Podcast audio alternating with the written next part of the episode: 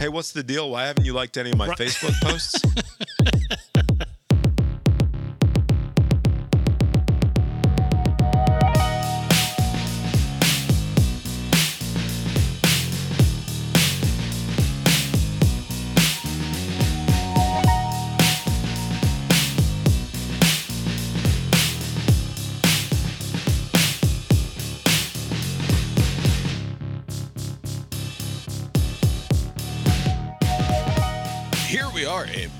Cast Iron Brains, a podcast that landed upon the shores of the great internet brain iron many years ago and conquered that fertile land for ourselves.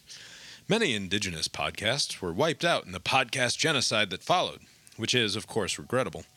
But the great content maw of time and history wait for no man, nor woman, nor child.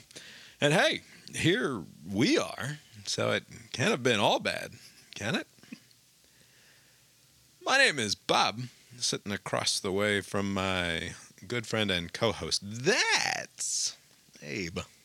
How you doing tonight, Abe? Doing well, Bob. Yeah, here we are. Lori's here too. How you doing, Lori? Are we going to talk about football to start, or are we going to wait till later? What a great weekend for football. Today is Monday, October 11th, 2021. It is uh, Columbus Day, or Indigenous Peoples Day, if you prefer. It is both of those things. Uh, is there a dumber point of conversation in the cultural discourse at the moment than the annual Columbus Day discourse? Um, My vote is uh, ob- obviously no. Now, granted, I'm making my vote at the end of a long day in the content mall. yeah, I hanging there's out got to be Twitter. a dumber cultural conversation than this one that it lasts a day and goes away. But it's right. every year. What what is it? Basically, they're they're trying to change it from one thing to another. Is that Is- the gist of it? is Columbus good or is Columbus bad? Here's a, a prime example of what it is because you can always rely on the absolute worst people in the uh, discourse to say the absolute worst things, right? And you think that, say, for example, Matt Walsh might have said something about it. Uh, you will definitely find that you are correct that he had something to say about it and it was terrible. This is unfair of me, but why do I associate that guy to you? Like, are you the one that Because that's how you know about him. Okay. Yeah, I think I almost certainly Bob's a big fan. introduced you to his wonderful content many years ago. Thank you for that. He's he's he's like this psychopathic authoritarian uh, Christian Bob sees fascist. himself in Matt Walsh. I do not see myself at all in Matt Walsh. He's a nightmare person who believes that like legitimately expresses fascistic Christian beliefs and that that America should be a country that is a theocratic state with Christianity at its center.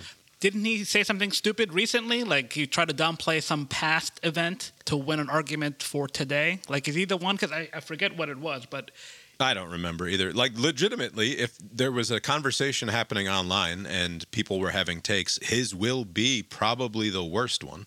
right. And even if it's not, then then he will resort to the worst sort of tactics in making his point. Like everything is always uh, no true blank would do that. So if right. if he identifies as a man, then no true man would behave in any way against the position that he's putting out there, right? So if he has a position that is a man's position and no true man would believe anything differently. Right. And if it's a if it's a Christian thing, no true Christian would believe anything differently. No true American would believe believe anything different. Like it's just the dumbest, worst sort of Right. uh, so-called punditry.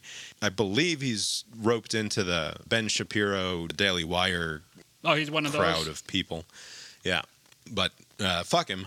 And of course, he lives for days like today, where you have just the dumbest possible conversation about whether or not we should be talking about Christopher Columbus in uh, celebratory ways, and and how dumb it is to celebrate something called Indigenous Peoples Day. For the following reason, he says on Twitter, I'm happy that this land was conquered. It is an immeasurably better place now than it would have been had Europeans never showed up. I'm proud of our history and grateful. I will never apologize for it. I will celebrate our heroes and laugh in your face when you cry about it. He said never showed up. S H O W E D. Yeah, if Europeans. Shown had- up. all right, that's a twi- I'm not gonna get, get on him for this shitty Twitter grammar, but If you're gonna be a person who's a writer, you have to. no, do no, no. it He's right. a content producer. He's not a writer. Yeah. He happens to use words in written fashion in order to troll people, but that does not make him a writer. No true writer. See, That's right. so see. it, it's interesting that uh, this indigenous Columbus Day thing is a, a, a thing because I was over the weekend reading random, you know, unrelated to Columbus Day, this book, and they got to uh, John Wayne, that actor, uh, and apparently Yeah. he had uh, similar takes as this uh, Walsh guy, basically saying that the, the the Native Americans were being selfish with all the land. They, they didn't want to share, so we had to like you know kill them all or most of them. Yeah. and that was like well, you know, you know an opinion to be had. it's obvious that the Columbus Day holiday was stupid to begin with, right? That it was just like a, it's just a symbol, and it's it's purely an entirely symbolic thing. It was apparently created in part as a like like the the whole reason that they played up Christopher Columbus in the first the place was to make Italian Americans feel more. Yeah. included in the in the culture or what have you Right. like they they wanted an Italian American hero and so they managed to come up with Christopher Columbus like and he's obviously like a bad dude. Right. Like historically, he's a bad in the same way that our founders uh, were slavers overwhelmingly, except without any of the redeeming qualities, where they like set up a system of government that allowed for the end of chattel slavery. On the, they they were philosophers of freedom and liberty and all of that. He was not that. He was just sort of a bad guy. But what Matt Walsh is saying is, yeah, but I don't fucking care. Right. Like Although- he's saying, if he was even going to admit that much, right? Basically, he's just kind of sidestepping that. He's not making. He's not. He hasn't said, "Oh, he was a terrible person," but I'm gonna champion him, right? Right. No, he's he's flat out saying, "I'm glad that all of the indigenous people were wiped out. I'm glad that there was a genocide because you wouldn't want to live in that sort of a civilization. This Right. civil this civilization is way better with iPhones and cars and shit. So, like, who would choose?" To live like a uh, native savage, Right. you idiots, when we've got this amazing world around us now. Right. And yeah, it is one thing for people to say, I would not throw off all the shackles of modernity in order to go back to a, a time from before. But that's a that's a far cry from saying I'm super pumped that there was genocide across an entire continent, right? Right. And also, it's a weird argument to to to suggest that the only path to our present state of things is through like genocide. Like there was no other way. That's right. It's the only. Sorry, We had to do it. because it was what happened. It is in fact the only thing that could have happened, and therefore, here we are. That is how it works. You better not complain about it. I, I wonder how much th- these stupid arguments that keep on coming back and forth, uh, that keep on coming. Uh, I wonder how much of it is like if we give up on this issue, then we'll lose ground on the next issue. So basically, they're like, let's hold the line here because if we lose Columbus Day. That many people don't even care about, really, other than because it's a social cultural war. Uh, if we concede this point, then the next step will be, well, let's circle back to Thanksgiving and blah, you know, and then they'll keep on. Right, right. So that's the thing. I will trade like I will I will take on all of this. Yeah. Like I will I will accept the awfulness of the of the annual Columbus Day garbage uh, Twitter controversy. Like having to listen to people talk about all of that, I will I will accept it all. I will suck it in. I will breathe it in. I will wear it for you. you my could just my ignore people. it. Right, or I, or you could just ignore it. Yes, but only if we cannot have this conversation again in six or seven Right. weeks when when Thanksgiving happens. Right? Oh, you can ignore it both That's times. what's that's what's really obnoxious about it is that we do all of this now, Right. And we've there's not we don't get anything in the bank because of it, right? Right. Like we we accept like ah, that's uh, fine. Fuck fuck you. Columbus sucked. You're right. Absolutely. We like I don't we don't need fucking heroes. We don't need goddamn statues of people who came before and who sucked. We don't need any of that nonsense. But you know, also let let us have Thanksgiving for Christ's sake. Right. And also, a lot of times these things be- become their own thing, separate from the original reason why it originated. Like, Well, I mean, even all the details about Columbus Day are totally bogus. Like he didn't discover America. He ended up in the in the fucking Right. tropics or wherever the fuck he was. but he got to the new world. You know, they're just kind of like it's a recognition that the, the, yeah, the he thought he died thinking he died thinking he made it to India. Right. The fucking idiot. like fuck that guy. It's fine, but we don't have to have the argument every goddamn year. Right. And if and if we've established that this is now Indigenous Peoples Day, let us have Thanksgiving without all of the attendant uh, uh, guilt and the I beating don't of have one's that. chest. I know you don't, but the, the the wider culture certainly does. I, I suspect that even if that were to happen, the Thanksgiving stuff would still be an issue, right? I think it, it just seems to be on one side, people are very squeamish about the bad things that happened in the past. And so these are like kind of like offerings, like my bad about all of that that I had nothing to do with. And then the other side is saying, fuck that. That, that was the only path forward to fuck those people Right. over. You know, so it's like this is like a stupid conversation happening between two sides. Every year, the same fucking thing. That, maybe we should it's the same fucking grifters who want to have it every year. It's amazing. Maybe, maybe just uh, to appease, to to to satisfy no one, get rid of both terminologies. Just say like National Assholes Day, and then they could just meet up the second Monday of October and just be total cunts to each other, and that'll be the Yeah. holiday. There's something. There's just something about the Columbus Day dialogue that speaks to the moment in a way that a lot of other conversations don't, because it's just entirely self-contained. It's entirely masturbatory on all sides. Yeah. like on, on all sides. There's nothing good that comes out of this. And also, I don't. I mean, I only know me and maybe one other person who has this day off. It's not even a real holiday. It's like one of the. It's a federal holiday, though. yeah, it's a very low ranked holiday, but it's, as far as recognition, yeah. it's got to be. Is it the lowest ranked federal holiday? has Like to if you were going to do the uh, list. Veterans Day. Yeah, I, I Veterans had Day like a, a tier system because it's kind of hard to say what's worse than you know President's Day, Columbus Day, you know, those kind of holidays. Veterans Day, a lot of federal offices don't even actually observe, and they just do it the day after Thanksgiving. Yeah, So that's really the one that gets the, the shitter. the big four: Fourth of July, Thanksgiving, Christmas, and New Year's, and then you have the Labor Day, Memorial Day, Memorial Day. Day. and then you have the rest. yeah. But it, it just seems like it's not it's it's not a high prestige holiday, so it's not even worth uh, all of this back and forth that people have. But you know, it's, it spends the same as far as day offs. I enjoy it. Yeah. Well, that's good. I'm glad you enjoyed your day off. I, on the other hand, I had to wake up and take the kid to the doctor's office, and then I had to watch a Braves game. So I'm very well prepared for today's show. But on that point, I was uh, I was like, oh, the Braves game's like at one, and it's a holiday, so I was asking around, and no takers, or mostly no takers, because they had to work. It's like, what do you mean? That's a Monday. It's like, oh, what, what a bullshit holiday. Oh, you should have gone. You know, yeah, go Braves, by the way. yeah. Up. Uh, by the time this episode drops, they might have won the National League Division Series and moved on to the NLCS. You should be careful there, because also they might not have. They might not have. That's true. Speaking of sports, though, what a weekend for the Holy Georgia shit. Bulldogs. No kidding. What a It's the best weekend. number. When was the last time Georgia was number one? Don't we don't need to talk about that part of At it. the start of the 2008 season. Yes, very Wow. briefly. So- Lost to Alabama. It was great. Um, but the rest of the football was also great. Yeah, I know. It actually was a crazy day of because the Alabama. I didn't actually catch the Alabama game until the tail end when I was like, oh wait, it's close. Oh wait, Yeah. a field goal, and then poor I was quite literally falling asleep. Yeah. Like didn't think I was going to make it to the end of the game. Yeah. And then Alabama started coming back and I was just like, "Okay, wide awake now." so wonderful.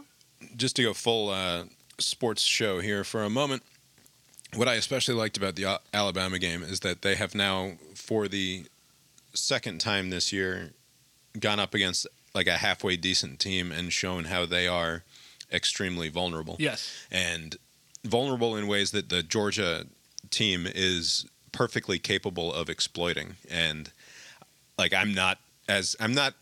Like I think we're actually better than Alabama this year Oh. from the games that I've watched. Not even close. I mean, I, I know a lot of Georgia fans are not comfortable saying this, but I think this Operation Steamroll is going to continue throughout. There's, I think this team is appreciably better than all of the other teams that are playing. Because I think my original opinion was like, this is just a down year. A lot of teams are not that good. I didn't, and I still don't count Alabama among them, although they have a, a, a Yeah, hole. they're very good but still. they're also very good. But there are a lot of teams that are not that good.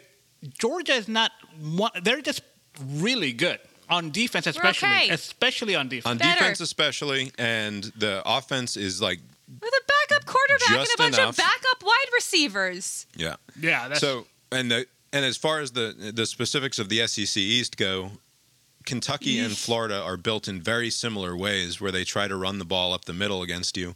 And that is just the absolute worst way to attack this Georgia defense. And both of those defenses are exploitable in ways that the Georgia offense should be able to exploit them. So I like I don't think that there's like I doubt that we will be anything but double digit favorites between now and the game in I December hope so. Right. and then who know who knows what the line would look like against Alabama. But this is a this is a team that's going to be favored in every game for the rest of the year, including and up to the last you know the the final four. So I was explaining to Julia what happened and how Alabama lost, and she said, "That's good, right?" And I was like, "Yeah, because the best part of that is maybe we only have to play them once Right. and beat them once and not twice."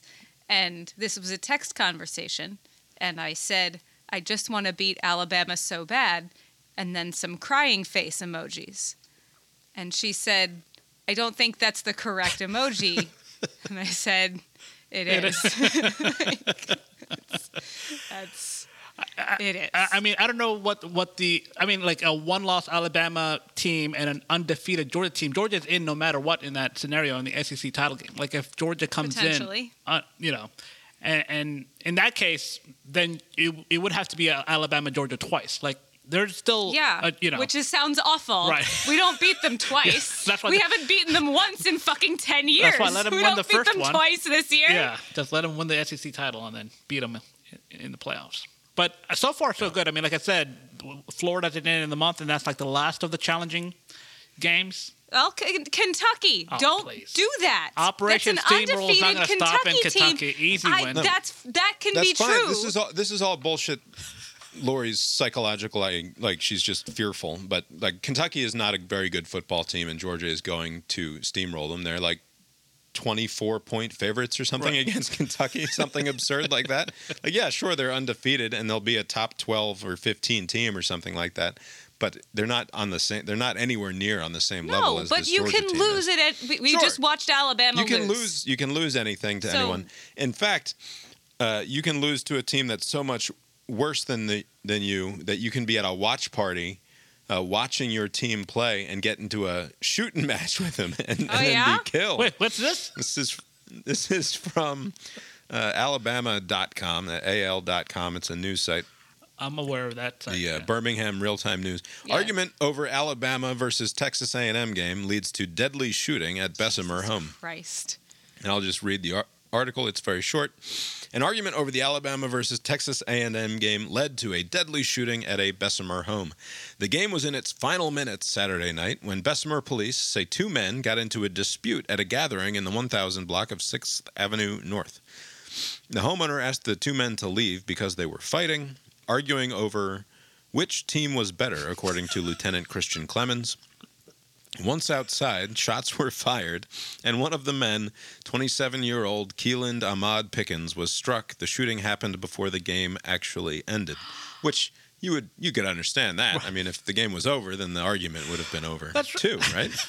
They missed the best part of the game. Also, why? Pickens was taken to UAB hospital where he was pronounced dead at 3:23 a.m. oh my God. What I wonder, what I wonder Mm-hmm. is, does Pickens know? Did Pickens know? And also, it's not clear Yeah, who if was- Pickens yeah, was the Alabama right, right. fan or the A and M fan. Nothing's clear. Nothing's clear eh, based on that article. I feel like we need to know a lot more. So there's no money involved in this. They were just having a disagreement because I mean, I assume they came in knowing one was a fan of, of one team and the other was a fan of the it other. It does not explicitly say that one was a fan of one and one was a fan of the other. and if I've seen Georgia fans, Yeah. I know that, fi- that, that fights happen like this Right. all the time. it's alcohol that did Well, sure, but the, so the news article does not specify which was the fan of which. Right. But in Bill Maher fashion, where he's I don't know it for a fact, but I know that it's true. You know that. right, I don't know this for a fact, but I know it to be true. Yeah. The shooter was the Alabama fan, right? Like, there's no, there's no scenario where there's some fucking Aggie who's so mad That's about his obviously inferior football team Yeah. right. Not getting their just due from this Alabama fan that he shoots him. Like this was definitely an yeah, Alabama or they were both fan. Alabama Right. fans. There are a lot of questions because and one of them was they were just someone was just being an asshole. Right, but was this like a big enough of a shot. party that they just didn't know each other, and then they, one was uh, taken I aback read, by? you, I read you the entire article basically there. I don't well, any you more need details. to do more journalist digging because I'm very curious. yeah, Yeah. there's uh, a lot of information we don't know, but we'll get to the bottom of it. I really hope that that poor son of a bitch, Keelan Ahmad Pickens, that he was the A and M fan, and that he died happy knowing that his team had won. Like I hope that they told him on the on that hospital deathbed of his before he finally expired Yes. that uh, that they'd beaten Satan and the and the Cri- Crimson Tide. Yeah, Saban lost to an assistant. It's possible. It's been done. We can do it. 3 a.m. Hospital visit. He's probably drunk enough that he's not aware of what's happening. Not to speak ill of the dead, but you know. Were you going to talk about Calvin's finger? Calvin wants me to talk about his finger, but it's a very boring thing. The only thing I'll say about Cal, so Calvin was, uh, He wants you to talk about it. yeah, he's like, did you talk about my finger on the podcast yet? Aww. No, That's what the people want to hear. Is he made a full recovery? no. So he was uh, at recess last a week ago today, and was playing soccer and gets a soccer ball kicked right at him, and it jams his finger. So his pinky gets. Like you know, when something hits your finger and it just kind of slams Yeah. up into itself. it hurts. And it hurts like a motherfucker. And he he came home and it was all bruised and swollen and gross looking. And I like I bent it and like wiggled it and he didn't like Did freak you out. put ice on it? no, I didn't put any ice No. on it. No, who would do that? And I was like, you know, if I can bend it and move it around, it's probably fine. I think you'll be okay. And then Lori comes home and she sees it and she's like, "Oh, this we need to probably said, see a doctor about this." probably broken. It was double the size. Also, no one had put ice on it hours later, so who knows?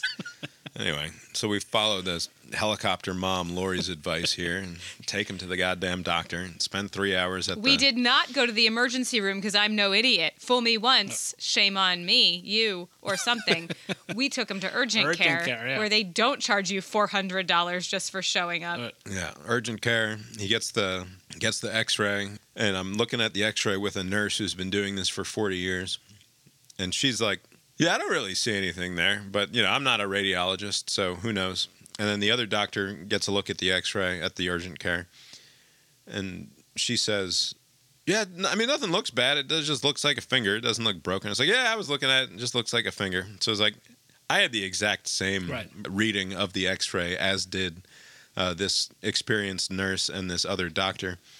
And they're like, but you know, we send it to the radiologist, and it's an urgent care. So I, in my mind, it's like some slob sitting at his computer just waiting for emails to come in, who's, who has to review the the X-rays from the urgent care, which is probably not far from the truth, actually.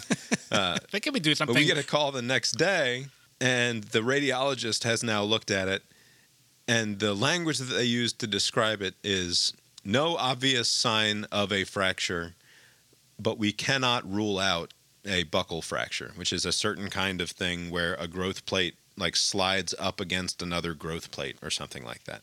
But They- it's hard to see. It's a childhood injury. right, Right. but they they are the ruling out department, and they couldn't rule it out.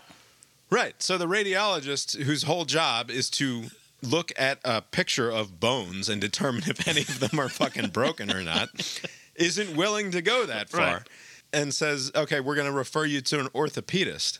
It's like, well, but you're the person Right. whose entire purpose in life is to look at an x ray and analyze it and determine what the fuck is going on.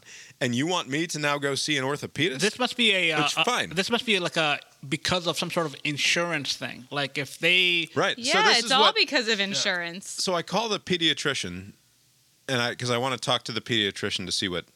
First of all, does he have an orthopedist that he recommends, and also that is also in network, Right. and we need a referral. and also, what are you, what are your thoughts on this, Mister Doctor Man? Bob really likes our doctor. I do. I like doc, Dr. Michael. He's great. And he says, I, I tell him what the radiologist says about how you can't rule anything out. He says, "Oh yeah, that, that sounds like a radiologist. You know, the radiologists they've got uh, they've got a state flag. The state flag of the radiologist is the hedge." I told the joke really. State flower. Yeah, The state flower the state is the hedge. the state ah. flower. You are. the- That is. I can't believe that you told the joke so wrong, and Abe thought it was just as funny as if Of you told it a- right. It's a good joke. That's why. The I can vision, I can picture this guy that told you this. It's on the state he says on the state flag this was the joke as told to me so you can dump on the joke all you want but what he said was on the state flag of the radiologist is the hedge anyway so I, I enjoyed that as somebody who has long not to say that i'm skeptical of medicine in the way that like it's now completely unacceptable to say Right. that sort of Right. thing right because then you get kicked off youtube and off of twitter or what have you but so many so much of doctoring is just yeah i don't fucking know let's throw this shit at and see what sticks to it Right. and and maybe that this will be that and you know probably not but you know it doesn't hurt to try sometimes it fucking hurts to try i guess but Right. uh, mostly it doesn't hurt to try so let's uh, let's just try this but I, I imagine and that's exactly what this radiologist was saying Right, but I imagine that it's because whatever technology we have, however advanced it may be, it still doesn't accurately, you know, capture the actual issue because it could be one of many things, or at this point we can't tell what it's going to be, and so there's a lot of we don't actually know. And anyway, so he ends up recommending an orthopedist. We go see the orthopedist. He gets a look at the. He could not have spent more than five to ten seconds looking at the X-ray. This guy, which is fine. Like he's a specialist. I assume that he can look at an X-ray and know all of the relevant information right, away. Uh, and then he spends maybe 15 or 20 seconds examining the injury now a week later and he makes his diagnosis. He says this is a buckle fracture. You know it's hard to tell from the thing but and what i could tell it's was also still swollen and bruised a week later. right right sure. So what i could tell was happening was we don't actually know but what we do know is that if we stick it in this cast for two weeks and then take the cast off two weeks later it'll probably be fine. Right. So even though I'm going to talk confidently about the things that we definitely know about what's going on inside this person's body, even though uh, you know and I know and I know that you know and you know that I know that we probably don't actually know these things. Yeah. Uh, we're just going to do this thing, and the insurance will be billed fucking twenty five hundred dollars or something terrible like that. And hopefully, you have good insurance so that you're not billed that We amount of do not have good insurance. We have shitty insurance. We have very expensive insurance, though. yeah, so it's hopefully, shitty. Anyway, that so that's- deductible at the end of the year. That's the bottom line is that he has to wear this, and it's a kind of a cool thing actually. It- like He looks kind of like a cyborg. Oh, no kidding. it's not a traditional plaster cast where they like they have to wrap your whole arm up Yeah. or something like that. They walked in with this weird like sort of plasticky rubbery webbing that was attached to this like velcro thing. Mm-hmm. And it was hot, like they just microwaved it or something. And they stick his hand in it and then wrap it around his fingers and his arm. And then they wrap that in this like ice water bath of uh, of ace bandage. Right. They take an, an ace bandage out of an ice water bath and then wrap that around his arm, and that cools the cast, which then very quickly hardens it, and it allows it to slip on and off, molded, uh, like like a mold of his hand, but you can actually take it off, so that he can like shower and stuff. Nice. But it's very cool. Uh, and I'm sure I can't wait to see the itemized bill for that because that'll be that'll be fun to know how much this tiny little piece of plastic and rubber and Velcro ends up costing. There we go. Now I can tell Calvin that we talked There we about his stupid arm on the uh, on the podcast. Let's get into the show. Uh, let's get this out of the way. Let's play uh, America's favorite game show. It's the hottest thing on three continents. It's now time for America's favorite game show. Did Mark Strassman, CBS News' senior national correspondent, get off a good one? Dr. LouAnn Woodward. At the University of Mississippi Medical Center, she's the alpha leader fighting the Delta variant. Strassman gets off a good one. A couple hours later, the mob trampled the Constitution. And Roseanne Boylan of Kennesaw, Georgia. Ooh, sorry, Mark. Try again next time.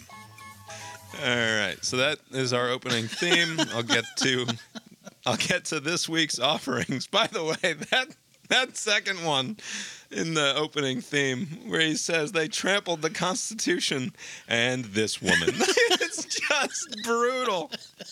Like, oh, Strasser, how did you get that past the editors, man? That's incredible. Does he have editor? Maybe he's got like card. He can just do whatever he wants. You know, he's the the senior man. Yeah, speaking of which, like I don't know, obviously this podcast doesn't have much reach, but we first did this like a month ago now almost or something like that. And he hasn't gotten off a good one really the entire in the intervening time. He was off the air entirely for like 2 weeks.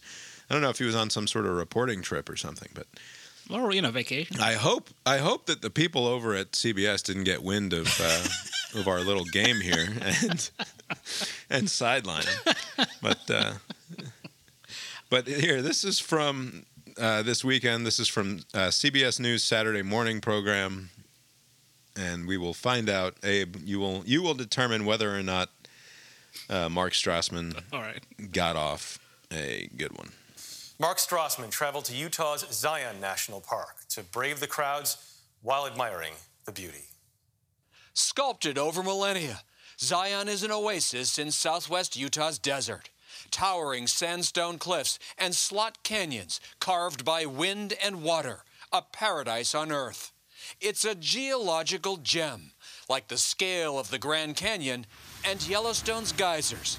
Timeless natural treasures, what Teddy Roosevelt called our sacred heritage. But as their popularity grows, America's national parks feel under attack by Americans themselves. I think I may have seen this report. Abe, did uh, Mark Strassman discussing America's national parks being under attack from Americans themselves? Did Strassman get off a good one? no, Ooh, sorry, Mark. Try again next time. Strassman fails to get off a good one once again. We will play us out here. You don't have to play. it. You can just edit that back in. I will, but I, Okay. for my own edification, I'm going to play us out here because I like my theme song. This has been America's favorite game show.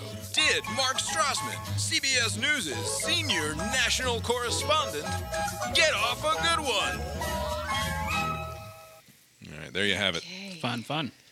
Anyway, let's uh, let's get into an article that came out a week ago or so. The article in question, which I know people don't have, not everybody subscribes to the New York Times, and their paywall can be obnoxious.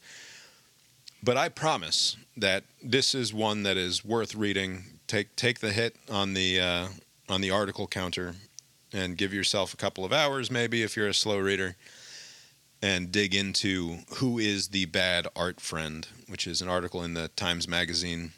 Oh, Soren and Daniel talked about that. Yeah, we're going to talk about it Oh, I didn't by read it. Robert Kolker. There are two people at the center of this controversy. They are both writers, or they they both self-identify as writers anyway. Yeah. Something that I'm familiar with is the the personal self-identification as a writer without actually having done any of the work to call oneself a writer. But uh, nonetheless, they I'm both sure they're working on something. they both self-identify I'm as sure they spend a lot of time working on it. We have on the one hand Dawn Dorland, and on the other side we have Sonya Larson. Yes. Dawn is, I think we should start with her. Dawn is a writer. She teaches workshops. She has not really had much success uh, publishing anything, but she is an aspiring novelist and essayist, and she teaches these workshops. She's she's attended these workshops. She considers herself part of a writers' community. And it's important to her that she's in this community. incredibly important to her. It is a it is as much a personal identity to her as any of the other political identities can be to people. Where people say I'm a I'm a uh, woman of color Right. uh, with with this level of experiences, these different things. Like she identifies as a writer in the same way that those people identify according to their political beliefs. Right.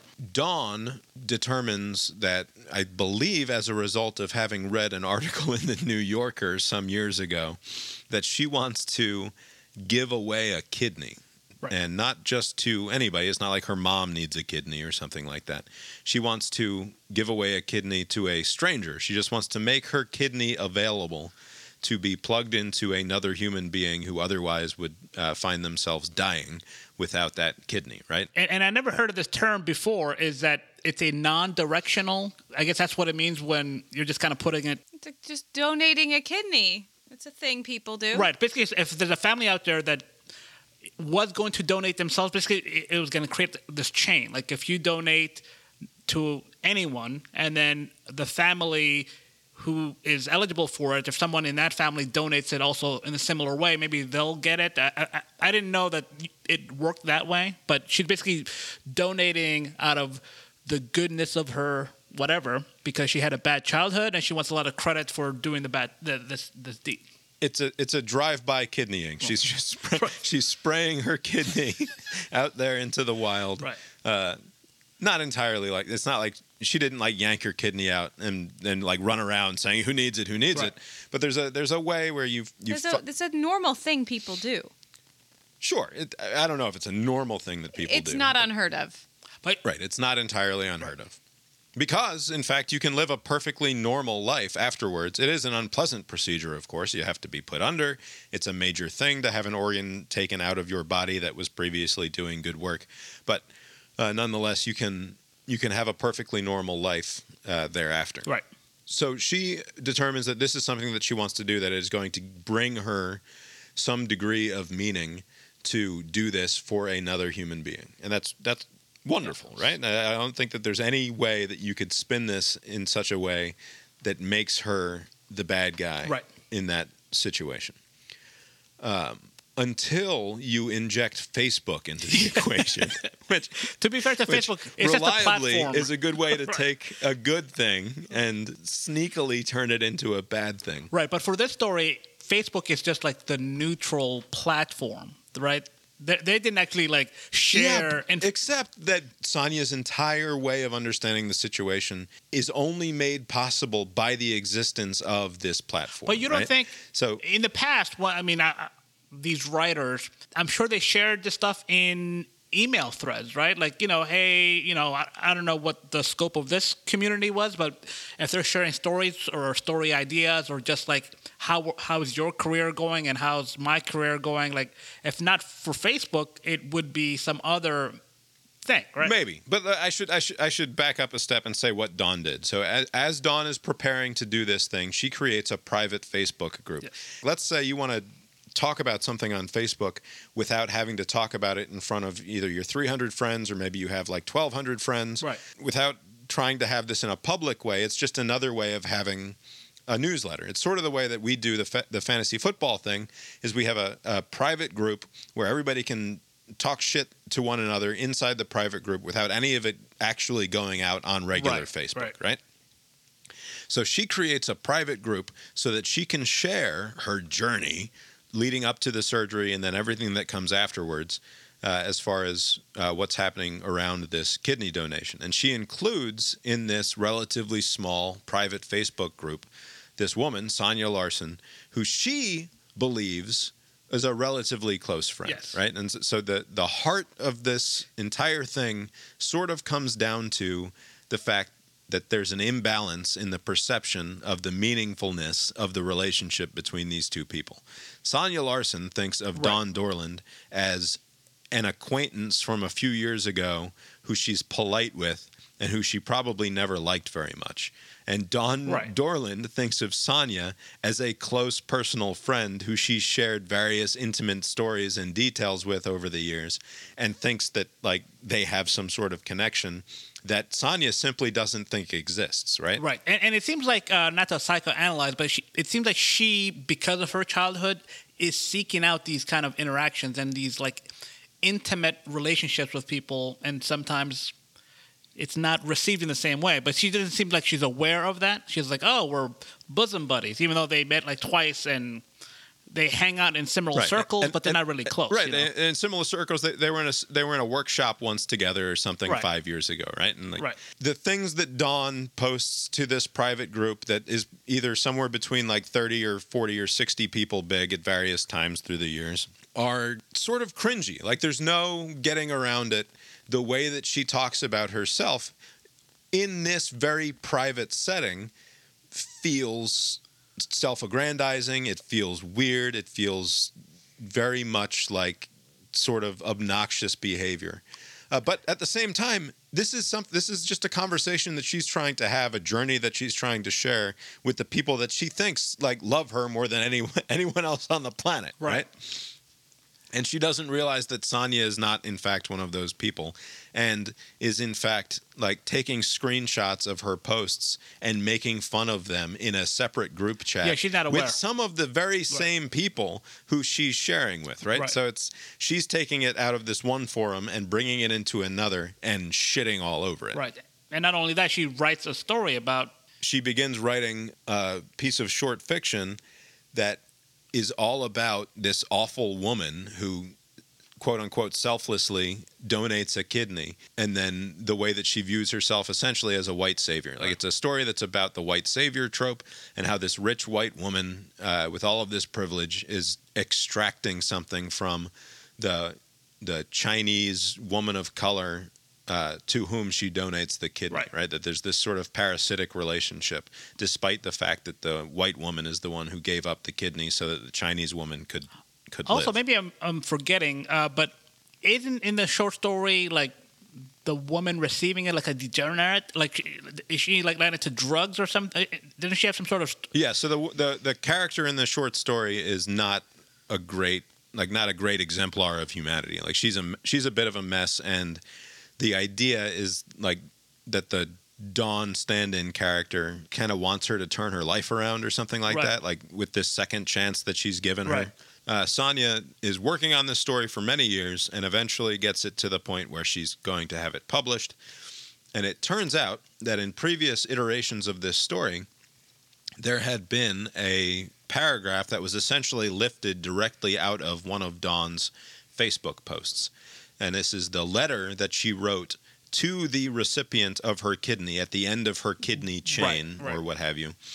And and Sonya lifts a couple of sentences, basically word for word, out of that letter and puts them into her story, agonizing with her friends over the fact that the words that Dawn used were just too good that she couldn't change. possibly change them Right. in order to get the message across. The message being, isn't this person terrible?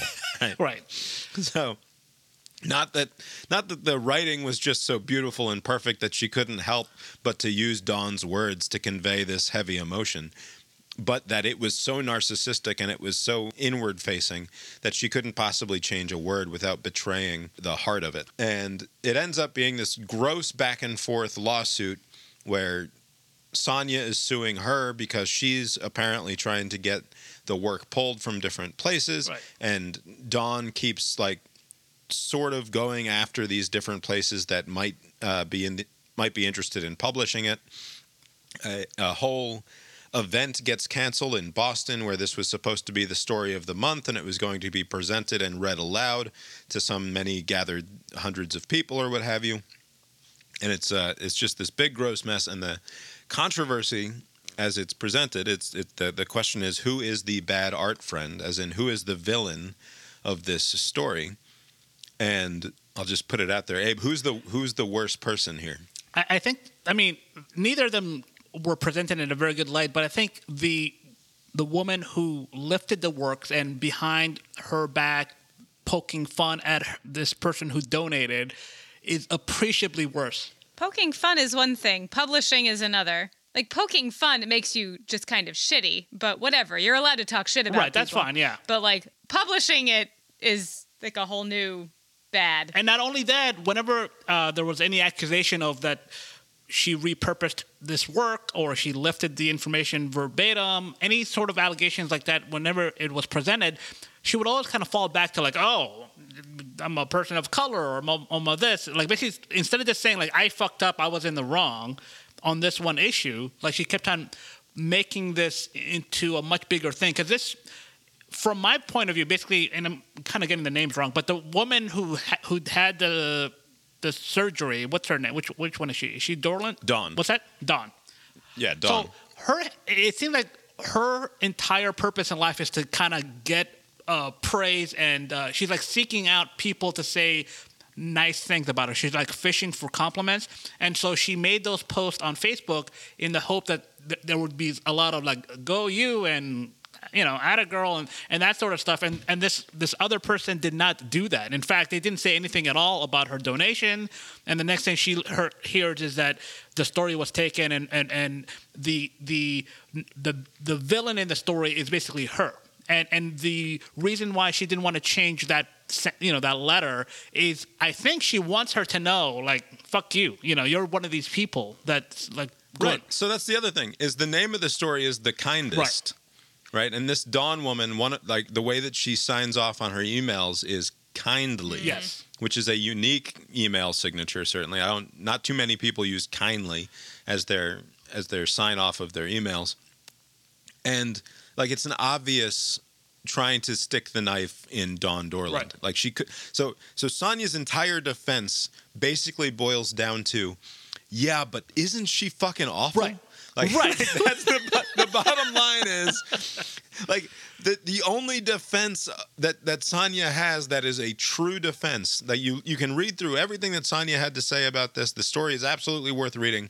But it, but the core emotional truth of what Sonya thinks about this situation is that everything that she did is justified because fucking Dawn Dorland sucks ass, and she Right. and she and she she broadcasts how much she sucks ass to the world, and I should be permitted to do what I want with the fact that this woman sucks ass, especially because she exemplifies so much of what's wrong with uh, white women feminism or what have you, right? Like the the sort of performative woke white woman who's actually secretly a terrible person, right? some some performance actually going through with the what, Right. what's- so that's the other thing is that the only way that Dawn comes off as bad in this situation is because of the present moment. Is because it was so it was much harder before for you so it's it's one thing to broadcast how good you are of a person, right? Yeah, Like it's annoying when it's, people do it's that. annoying and gross and like like this is biblical stuff. Like Jesus talked about how you shouldn't brag Yeah. about your charity, right? Right. Like this this goes Right. way the fuck back. And yeah, people shouldn't do that. But that's a that's a that's a first order sin, right? That's just sort of like a that's just what humans do. But when you're now going to send emails to someone who you've stuck in a Facebook group and so, because when you start a Facebook group, you get to see the metrics of who in the group has seen the post and who in the group has Right. responded to the post or commented on the post in some way. And you go and you email that person and you say things like, So, I noticed that you've seen everything that I've done in this group for the last three years. And I went Yeah. back and checked, and you haven't liked or commented on a single one of them yes. right? That's the part where the audience turns on Dawn, right? Like as it goes from being just sort of a a, a, a base level sort of uh, elevator stop at floor two sin of like Right. ah this is just this is sort of venal and gross and I don't feel good about the fact that you're putting up billboards talking about what a great person you are. But then when you take it to that next like obviously petty level and email somebody saying hey, what's the deal? Why haven't you liked any of my Right. Facebook posts? like, like, that's when you become That's just a desperate person. Right, it doesn't make when- her any shittier. right. But it doesn't make her shittier. Right. But it makes it so that it's so much. You have so much more permission to hate her. Right. Right. Like it. It it opens the doors on you judging her completely. Right. But but that's in a way that in a way that before you could judge her that was still sort of self-deprecating where you could say man she shouldn't be bragging about this but holy shit she donated a kidney she right but once fucking- you add this next level of sin to, and judgment to the scenario you forget that the first thing that she did was so fucking amazing and and completely charitable and self-effacing Right. And also, I mean, if people donate kidneys and other things, um, and the worst thing about it is that they're obnoxious about it and they go around seeking people to praise them. That's a small price to pay because like that is like relatively insignificant. It's very obnoxious. I get it. It's very obnoxious, especially the way she went about it. And maybe that's where Facebook comes into play because if it were an email thread, there wouldn't be all of these tools you have to like like things and have some weird reaction to it, and you knowing who did and did not. Uh, maybe, maybe that's where Facebook comes in, but. They're very small infractions on her part, but the other side, this passive Right. Aggressiveness. th- like think about how insane it is that you now get a score you get a scorebook from a third party of h- how well your bragging was able to be received by everyone else, right? You have like this weird Nielsen rating system that's giving you feedback on what a good like how many other people were willing to praise you for this thing that you did, right? Like that it's Right. this whole weird new level of of self-involvement that just hasn't existed in human history. Yes, Lori, go. This ties in nicely with what we watched this weekend. It does, yes. oh, We watched that documentary on HBO that only took 85 minutes of my life and I didn't have to read shit. Uh, 15 minutes of shame. oh, with Monica the Monica Lewinsky thing. Yeah, I did see that. Yeah. Yeah, she's like the narrator. Ridiculous. But like the thing that I, I I love talking shit about people so much. It's top 5 activities. It's like love it. Yeah. completely don't understand talking shit about people in public. If any of the people I talk shit about found out, I would die. Right. I would die of embarrassment and shame. like they can't ever find out. Right. I, there's this so this thing happened and we'll get to the movie in a second. Something that happened to me years ago is I was making fun of a manager who wore those affliction t-shirts. Like Yeah. Like his his whole mode of dress was like Florida Afflicted. guy, like like you know, it's a certain it's a UFC fan aesthetic. sort like of a meathead kind of. like of it's a whole yeah. look. If you, Yeah. I'll put a link in the show notes. If you don't know what I'm talking about when it comes to affliction T-shirts, you see one of them and you realize, oh, a person who wears that once probably wears that and only that and Oh, all man. of the time. If you just Google image search, it's so good. yeah, so just quick Google image. I won't even put it in the show notes. Just Do the word affliction. You don't even need the word shirt. Just the word affliction and then images. anyway, so I'm making fun of this manager at a pizza place who's a, a an affliction shirt wearing weirdo, and I was saying it, and I turn around, and he had walked in the fucking side door like as it was coming out of my mouth, and so my options in that moment are to either pretend like I definitely wasn't doing the thing that I was obviously doing, right. or and it and it took me not even half a second to make the decision right like it, it, it was an instant evolutionary reaction to the moment like pure fight flight or freeze thing You lean into it. Yeah lean right the fuck into it. So there he is. He's wearing an affliction t-shirt at that moment. And i'm like yeah just like that. Look at that fucking thing. And i'm like just that was the only option That is- yeah. every other Yeah. option was Yeah. completely That's unacceptable all you could do. and all I could do was completely own the fact that I was ripping on the guy literally 10 seconds uh, before as he walked into this store. Did he respond? Uh, And I felt I felt terrible about Right. it. It's, no, the because the point he is, was like, I can relate to what's this woman, Dawn, the one who's not donating a kidney, Sonya. Sonia. I can totally relate Right. to like, look how annoying Right. this is. but you would never write a short story about it, and uh, no, like, oh my god, using their actual words and then saying like, No. yeah, well, you were annoying. Like, oh my god, So so as a writer, right? as as someone who identifies as a writer, you have like this is a normal thing. You take all Of of, the course. all of the best and the worst things that happen in the world around you, including by people who are your friends and by people who are you not your friends. You have to not be friends with that person anymore. You have to go fake your death if you're gonna go write that story. right. So, but you can write the story. You just have to do a little bit of a better job of covering your tracks. A little bit, a way but better, This, way that's better. why I'm. Uh, I. It is definitely like a passive aggressive, intentional thing to where I, I can fall back to artistic license. Uh, but you will know, Yeah. and all of our groups of friends who all don't like you will know. That Right. No, she fucking hates this no, woman. or you, she or you, does. like you did, lean into it, but and say to Dawn, "I'm turning this into a book." Right. Tough Right. shit. And and the moment that's the thing. At the moment that you're confronted, you have to then say, you know what? That was shitty of me to stay in that Facebook group, but I don't like the thing that you you were doing, and I think it's gross the way that you brag about it. Like that, those were the options, and she did not take that option, and she has to this point still not taken that option and admitted and she's got friends like some of them are well-known friends who are defending her because it's remarkable that it, it, I guess it's a, a testament to how obnoxious obnoxious people can be that you have on paper very like an airtight def- argument, right? The other person has a very weak case, but when people read this, they're like, "Yeah, you're kind of being obnoxious." This like, is this is pure tribal Right, stuff. this is pure like Dawn is not in the Right. tribe. She didn't know that she wasn't right. in the That's, tribe. Yeah. But Sonya is a tribal leader in this case, right. Like Sonya and and then they go and they talk to Celeste. I, I don't know how to say Yes, the last yeah. name NG. It's but it's Celeste NG. Yeah. Do you know how to s- I, pronounce think that last name? I will not take. I will not hazard a guess here. So, I think it, it- just the letter N, the letter N, letter G. Yeah. let's I go think. with I mean, I don't think any of the three, the three of us could say it the way you're supposed to say it. Right.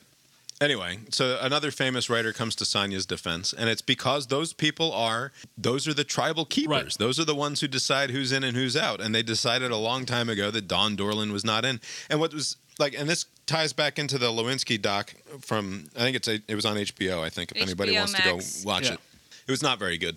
It was Um, fine. It was fine. It was 85 minutes. What else do I have to do? but like the relative power dynamics somehow become important here and Sonya is claiming somehow that she is the one with the power differential problem because Dawn is a white woman despite the fact that like I mean for what it's worth Sonya presents entirely as a white woman. Right. She does not read as Asian even though she is uh technically racially Asian, whatever the fuck that is supposed to mean. Right. Like it sounds so much worse coming out of my mouth when it's not me who's making these distinctions, right? right. Like Dawn came from poverty. She was she grew up poor. She grew up like white Right. trash. And this other woman, it like completely reads as upper middle Right. class. Like you just see a picture of her, and you're like, "Oh, that's an upper middle class, wealthy person." At least, I mean- even if she's not actually wealthy, she's only paid four hundred dollars for this fucking short story. Right. She's in the NPR class. She's a she's a twenty percenter, Right. and like to suggest somehow that because this other woman who has done like everything in her power in her life to try to work herself up out of the white trash class and become this writer with a community who never fucking wanted Right. her, right? Who she's sitting in that writer's workshop and everybody's rolling their Right. eyes behind her back and she never catches Right. it. Like just the worst fucking thing to find know, out. right. Like so I get I get why Dawn goes full fucking lunatic here, like goes full metal jacket and, and wants to kill the entire Marine regiment that she previously thought were her brothers, because this is like devastating to her on a on a identitarian Yes. level, a, a thing that she's built up in her mind for the last thirty years. Right. And, and it, she basically Dawn does quote unquote the right things, but for totally the wrong reasons. I mean, even that, that letter that was lifted was, I want the person who I donated to to to know that it was me, you know, and we can have a relationship and we can hug and it's like just donate the thing and just move on with your life. You know, it's not. It's a great commendable thing Right. until you make it into this thing.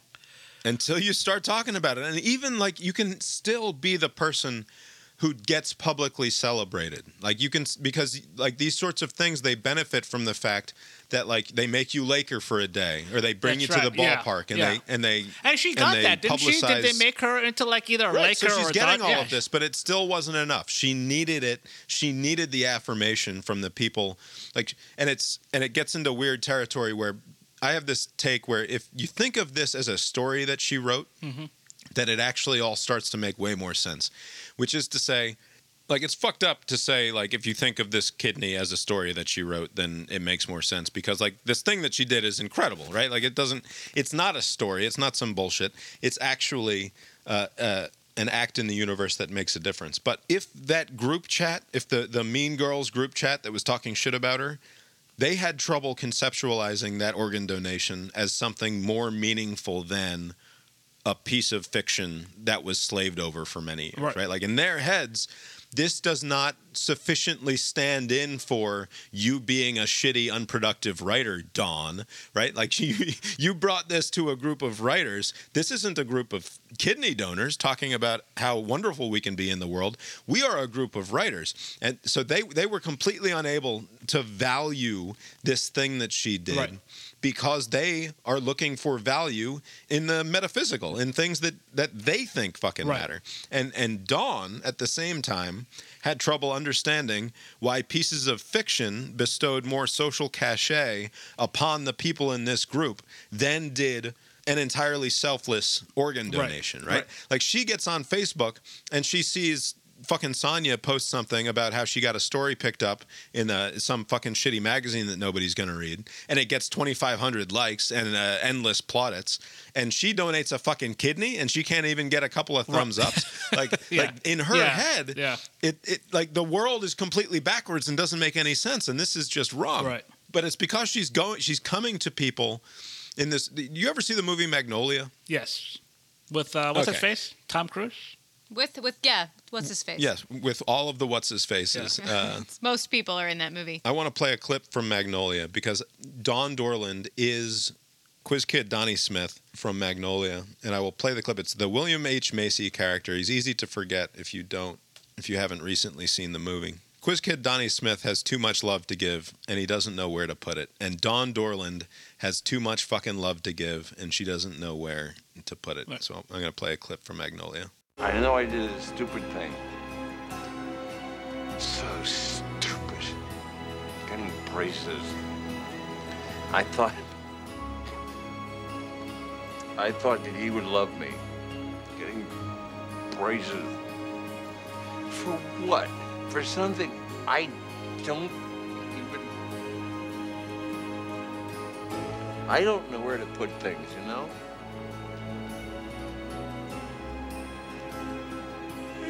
Really do have love to give. I just don't know where to put it. Is that John C. Reilly?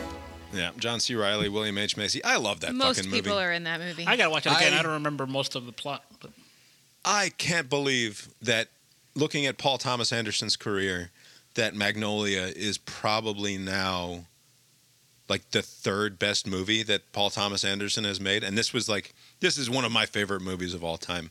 And it's it's it's probably going to end up being edged out of his total top five by the end of his career. the, the the last thing I'll say on uh, on this is basically the Dawn person is seeking affection through transactional things, and and and those people in the, that group they're gatekeepers, and they're like, "Fuck that, we're not gonna." let you in just because you did this nice thing we can see through your motivations for doing this so you, you get fucked and basically they're just the gatekeepers to this in group that she can never get in and she's basically just kind of fucked Dawn took a living piece of her body out of her body and gave it to someone else. To a so that- stranger. so that they might live. To a total stranger, she took from her body and gave them life. And a group of writers were like, yeah, but we write stories for all of humanity, Dawn. like that. And then, and half the internet was like, "Yeah, Dawn fucking sucks. I'm on Team Yeah. Sonya." Like, what are you talking about? Are you out of your fucking Right. mind? Yeah, just fixated on the motivations that you don't know 100% or those are the reasons, even though it apparently is that. But, like, what about the actual act? It seems like people are kind of getting blinded by the sinister motivations, this white savior thing. Instead of like I mean, somebody it's just actually. the same. I, re- I was such a child when my mom said, "Is there such thing as a selfless act?" Like, I don't know. But I mean, if it helps somebody, it doesn't matter what your. Uh, uh, that, I mean, my whole position has Yeah, always who been. cares? Why are we talking about this? if talking you're helping about this? somebody, you're helping somebody. Who cares? You know, Sean Penn Yeah. will always kind of get the cameras rolling about how he's helping whomever. But if he's actually helping whomever, who cares that he's just yeah, on the it's TV? fine. The Monica documentary on HBO. It's called uh, 15 Minutes of Shame. They interview uh, Jon Ronson. Features heavily throughout. One of your boy Jon Ronson. The Um, It was. It's fine. The, the, that that uh, I did not know the backstory to the I'm gonna get seventeen thousand thingamajigs, uh, hand sanitizers to sell. Because I was thinking, why did this guy give an interview to the New York Times? Did he not know how he would look? But the way he explained Apparently, it, he did not know. it was basically like the the angle was basically going to be like Facebook.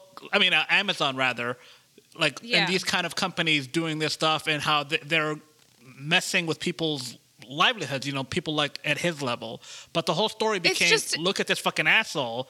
yeah, but at at some point he should probably have just gotten off Twitter. Right, but he should have not given the interview. Like, I don't it's not understand about how Twitter that story for him. can. They shut down his whole. yeah, they shut down I know, his no, whole that enterprise. sucks, Right, but- and that that sucks. But, like any of these people, all you have to do is not look at the things being said about you, and it will bother you a lot less. Right, but of all of the dumb ones, the dumbest one was the white supremacy hand gesture thing. Like, So that.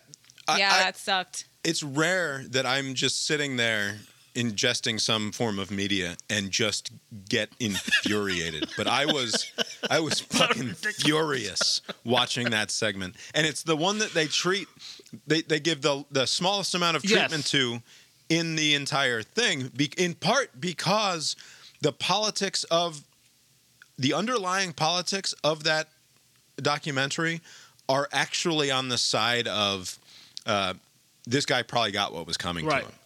Right. So like that's that's why they like they couldn't not use this story because it's so fucking absurd. But they did not focus on it very much because there's something about the fact that he was giving the sim- the symbol and He was, wasn't even. He was doing this. right. Sure, he, he wasn't in fact That doing wasn't the thing. even talked about. The picture sh- clearly shows that Right. Three. You can't see. It's a podcast. It's not. Right. What's the bad one? Your first finger. the bad one is the Are- is the is that okay even a Okay, bad symbol. he wasn't doing yeah. the okay thing. He had his ring finger and his thumb touching. So if anything, what is that? The shocker? You Yeah, the gross sho- yeah, fuck. That's the shocker. It's two in the pink, one in the guys stink. are disgusting. But if anything, that's what he was doing, which is uh, offensive in a different way. But he didn't mean to. right. It's but it was so ridiculous. because All the other ones at least So say we they- should we should yeah. we should fra- we should explain it. There's a Mexican American man who works for the San Diego Gas Company who's out in a San Diego Gas Company van on his way home for the day, and he drives by a Black Lives Matter protest. It was like right after the George Floyd. right murder. in the in the aftermath of the George Floyd stuff, summer 2020, and he's you know it's San Diego, it's beautiful. He's got his windows down, he's got his arm hanging out, and he comes to a red light, and he's just fiddling with his fingers the way that a person does. It's just a fidgety person, and he's got his arm hanging out of the window of his van, and somebody snaps a picture of his hand at an unfortunate moment where it looks like he might be wi- making what is now considered a white supremacist gesture. Since what, Like 16 itself- months ago? Like what, what? Like what is this? This is like something that was totally just made up, and it's a thing. Like I never. Again, athletes do it, especially in basketball when somebody makes a three. That it's always been used in just general kind of settings like that. But now it's like proof positive. Somebody's like alleg- you know, has allegiance with a white with a white power. It's like WMP. Is that what it's? Right. So it's supposed to look Uh, like a W- W and a P. If you It have the doesn't. W Yeah. here and then you twist it, it looks like a P. Like that's the idea. Yeah. But it was made. It was made Yeah. up in fucking 4chan, right? And then And then as- after the fact like, kind of thing. Yeah. Right. As an after the fact thing, after the 4chan idiots got it out into the world, then the edge lord fucking uh, Richard Spencer types of the world adopted it as a joke, right? So as a trolling joke of Right. the like in in the exact same fashion that 4chan put it out in the world, they adopted it. Not like Right. not like it's been deployed, not like it's been used in in violent attacks or something against people, but basically just people make the symbol and then have a shit-eating grin on their face and take their picture with Richard Spencer and they think it's like this big fucking funny thing, right? But that's not what this was. This was Right. just a guy coming This home from a, a long day at the with office. his fingers, who's and also a- not white. Right. And it was like an overly not a white guy. overly eager person uh, Yeah. who, who I guess it Well, wasn't even a like, what black guy, but an if you- overly eager person identified this and captured the picture and then Someone shared with a it hammer is going to find a nail or something. What's that? Someone with a hammer is going to find a nail. Right. Yeah. yeah. Something like that. Right. But Like, basically, some, what that guy yeah, was somebody doing. was, seeking this. Like, hey, what is this fucking guy doing? Hand exercise my ass. You're Yeah. signaling on the And road then they to the white San power. Diego Power Right. Company or so something. then they get on Twitter and they tag his employer and it's like, is this the sort of person you want driving around in your van, San Diego Gas and Electric? And then the next day they fucking fire him. Yeah, they just like they shit-canned him, call yeah. him to work and they they put him in a in an office and they're like, uh, we're going to have to let you go. It's like, what the fuck are you talking about? Are you out of your goddamn Right. minds? You should simply say to the people on Twitter, uh, we've investigated this, and he was not doing the thing that you think that he was doing, and we regret the fact that this hurt some people's feelings, right? But that's not that's not what this was. It's the same thing that you've said before about the students at fucking Yale or what have you. That you, you just cannot bow to it because it's they're, they're never going to be satisfied. They'll never be no matter what you do, you won't have achieved anything good here. Everybody's still just going to swim in their own fucking victimhood at the end of the day. Fucking grow a pair and stand up against these people. So speaking of um, potentially accidental racism and losing your jobs, Jon Gruden's out at Raiders. Yeah, I just saw that. By the way, isn't it, didn't this whole thing happen because of your football team, uh, uh, Lori? The Washington football team, they were being sued. I don't have a football team. and then they went back to uh, all of the years uh, they they they requested all I don't know. I haven't. em- I haven't paid any Right, attention to any of right, this. but basically the story is that there was a lawsuit with the Washington football team going, and then they were requesting email traffic, and some of it, Jon Gruden got caught up in it, and one of the things he said was big lips on the, you know, some black guy and uh, some other things. What I don't get is maybe it's just my sinister nature, but like anytime that I, I never include things on emails at work, like I just will call the person. Yeah. Like, and Yep. that's how you communicate the information. Don't write down anything. Don't about, put it in writing. Oh my Like, god. What's the matter with you? Like, I mean, I know that's not the larger Anyway. point here, but like, don't write things down. Right. Don't write things down. The thing that the reason that this happened is not because of the D. Smith thing. It's that there were a dozen other instances that were reported on by the New York Times tonight before we came on about how he was what what they're framing as misogynistic and homophobic language in emails. Specifically, he was calling he was calling Roger Goodell, the the NFL commissioner, a faggot, and he was also referring to people as being pussies. And apparently, that's Queers, I think. which also, by the way, you can call things pussies or people pussies, and that's not misogynistic. I dis- Especially I- in football. I, disagree entirely with that framing. Just calling Yeah. something. Uh, I- in an email, though.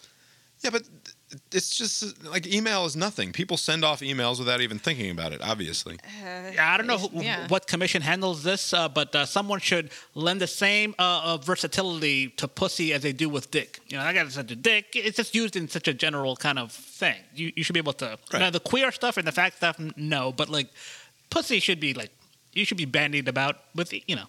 Anyway, Gruden's out, and that's fine because this is a person in an actual position of authority over a bunch of people, right? And you don't necessarily want that sort of thing Also, he's hanging always around your team. No, Jon Gruden's great. Disagree. I mean, Also, he, he was able I- to do his job without, like, what's odd about this is like something that happened many, many years ago, and it's, it doesn't look good, I, I granted, but he's able to, you know, be a head coach. They're having a pretty good season early on. There is no, the problem with, with the current state of things is that there isn't an adequate, like, scheduling system for punishment. Like, you know, like, in court, if this happens, they it's like to the you know, like they have different degrees of, of offenses. They have different sentencing mm-hmm. guidelines for those Yeah. different degrees. But there's nothing. It's basically like black and white. Whatever you did, Well, it's like you could out. fine him, but that seems weird. Right, but like, would, would it not have been a, a thing where he's like, you know, suspended for a period of time, or he's fined for something, but he like is everything like you're out? Like, couldn't there be some? There seemed like to be like no nuance. Basically, it's like, ugh, you did a thing, and people are getting mad at you on Twitter, and you're gone Right. forever.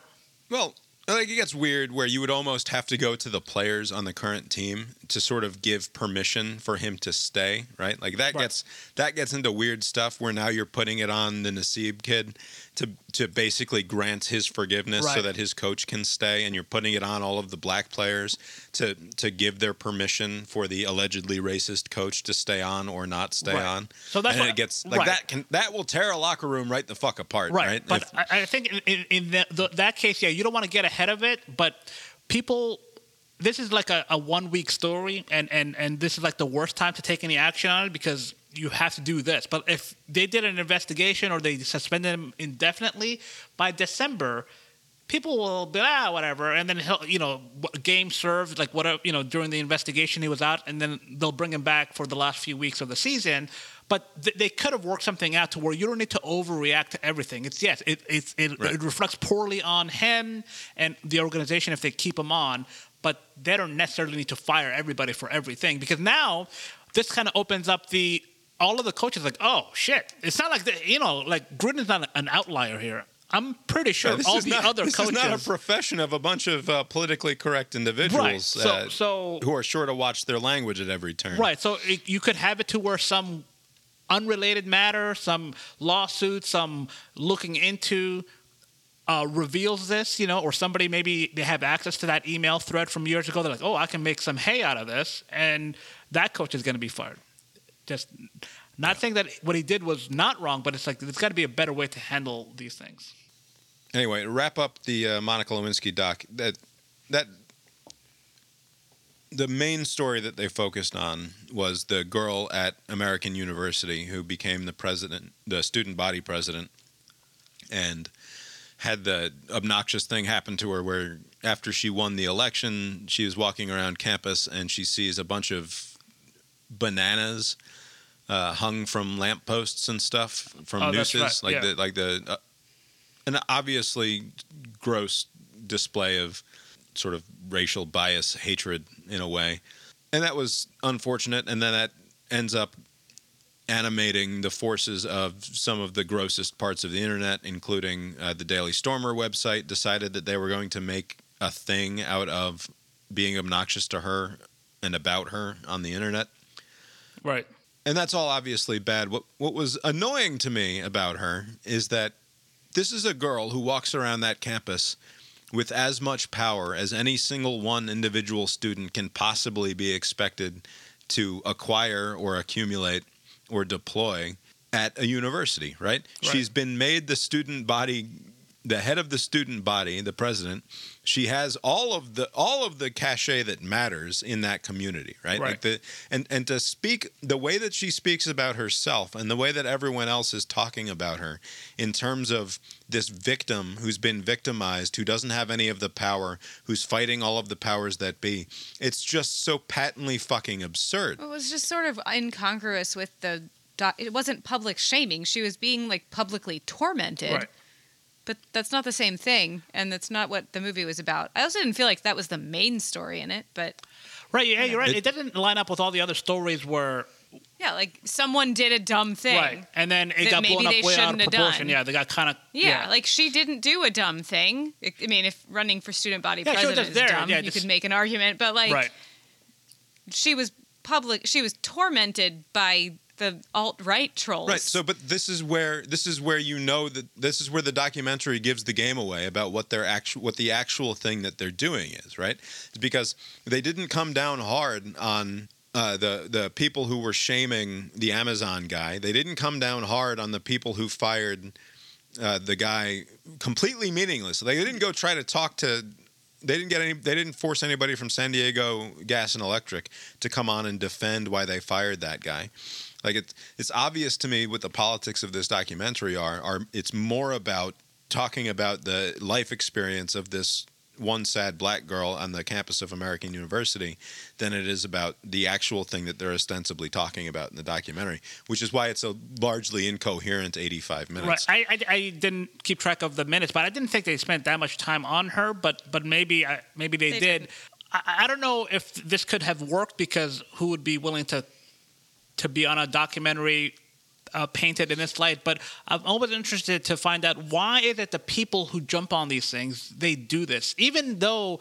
If they sat through this documentary and, and or read the book that uh, Ronson uh, wrote or any other uh, thing that's out there telling you how this is not a constructive way to go about things, like people are still not willing to let just kind of like calm down, just kind of take the information in and then respond appropriately. It's always like, ooh, this is an opportunity for me to be terrible to somebody because they did a bad thing. Basically, it's like they're almost seeking out a permission structure to be like mean. Like this is okay. Right. We can be assholes because this person is. is That's what the whole thing is about. and then they get that you get that feeling you get that that righteous superiority, the deployment of mob justice, and what are you left grasping for afterwards? It's it's always going to be okay. What next? What like who do we We want who do more. we fucking yeah, get this was now? fun. Let's do That's this what the again. whole documentary is about. Right. Is that it's a very unhealthy, weird thing we've always done. Apparently, the end of the Truman Show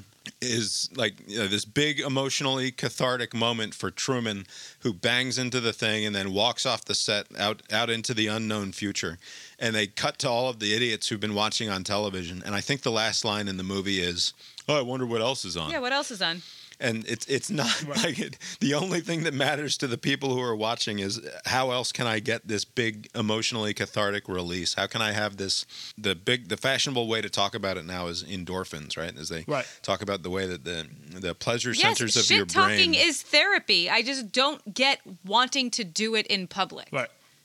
Because it's not in public most of the time for these people. It's just it's in it's an entirely anonymous It, process. but even that, it's I, I don't want to shit talk a stranger uh, to a stranger. I want to shit talk someone I don't like to my best friend.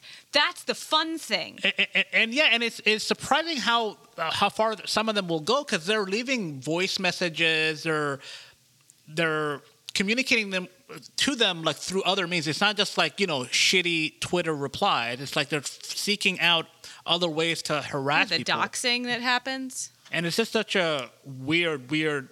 I don't get it. I never understood that. Like even if somebody's wrong, it's just like all right, just you know, go about it. In, in- Also, in- Monica Lewinsky, one little mistake and your whole life changed was you blew the president of the United States. So like you don't get the pity party from me. she did get treated like shit after. I mean, the the blowing is fine, but everything else that I- came yes, after that. She, of course, she got treated like shit. It's not cool. You can't blow the Right. president and expect everything to be okay. She was blowing what she thought was her boyfriend. no, she did, did. No, it doesn't matter. you can't date the president either. By the way, no one's watching that show. That I am. I'm like the only one watching that American impeachment show because it's oh, people are no, it's watching like it. People who half I a talk to million all views. day like are uh, watching one it. of the lower. They all come to me to get their haircut. I don't understand the, and this is a reaction that I'm having more and more in all of these, the entire culture at this moment. And I'm not. This is not to say like, oh, woe, woe is the white man in the in the current moment, right? That's not what I mean. Okay, Don't take it. Don't take it that go way. Go on. Abe is always willing to give me the rope that I need. I, I, I appreciate that, Abe. But at some point, like Nikole Hannah Jones has to take ownership of the fact that she actually does have a great deal of power Yes. in the culture at the moment, right?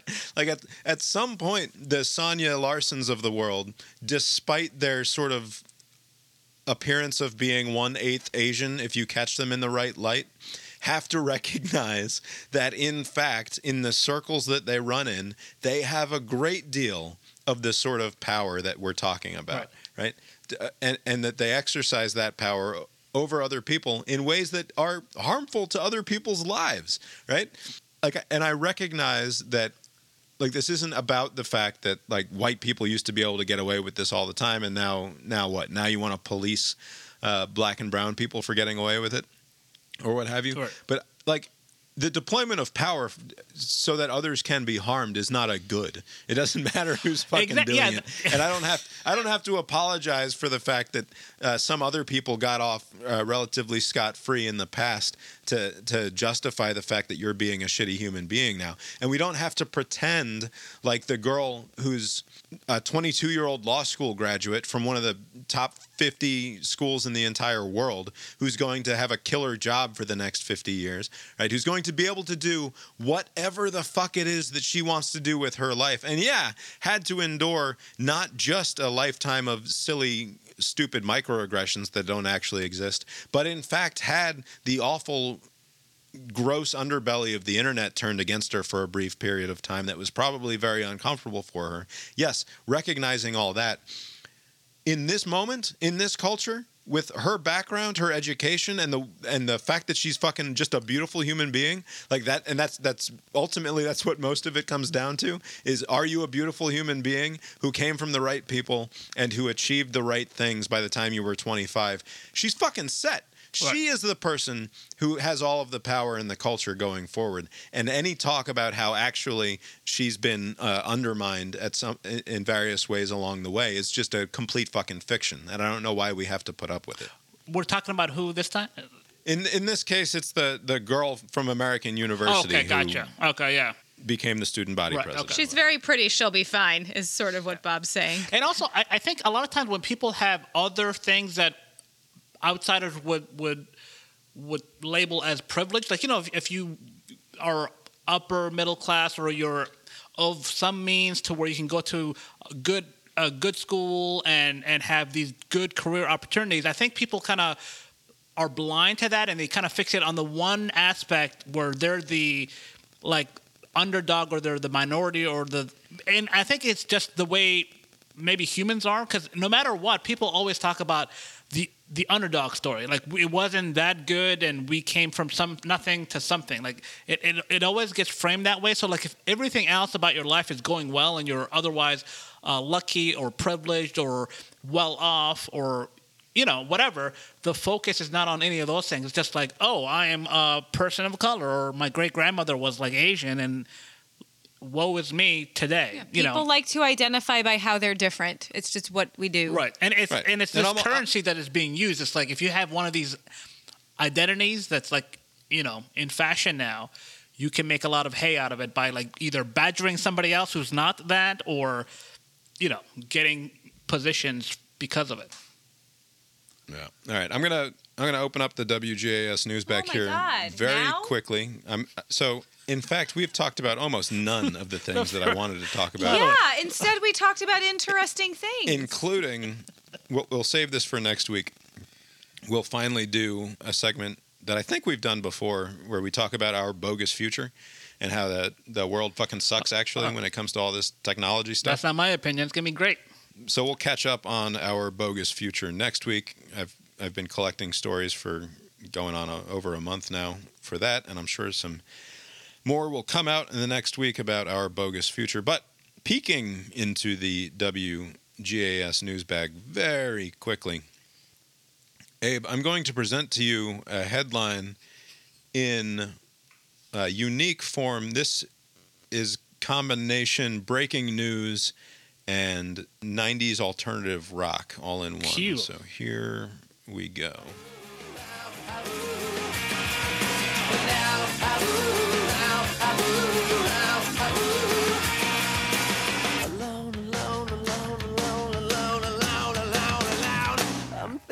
Why, yeah, Superman, Gay!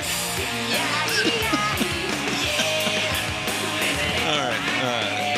In case you didn't pick up on the lyrics there, DC Comics is coming out with a new issue of the Superman character in which it is revealed that he is in a relationship with another male.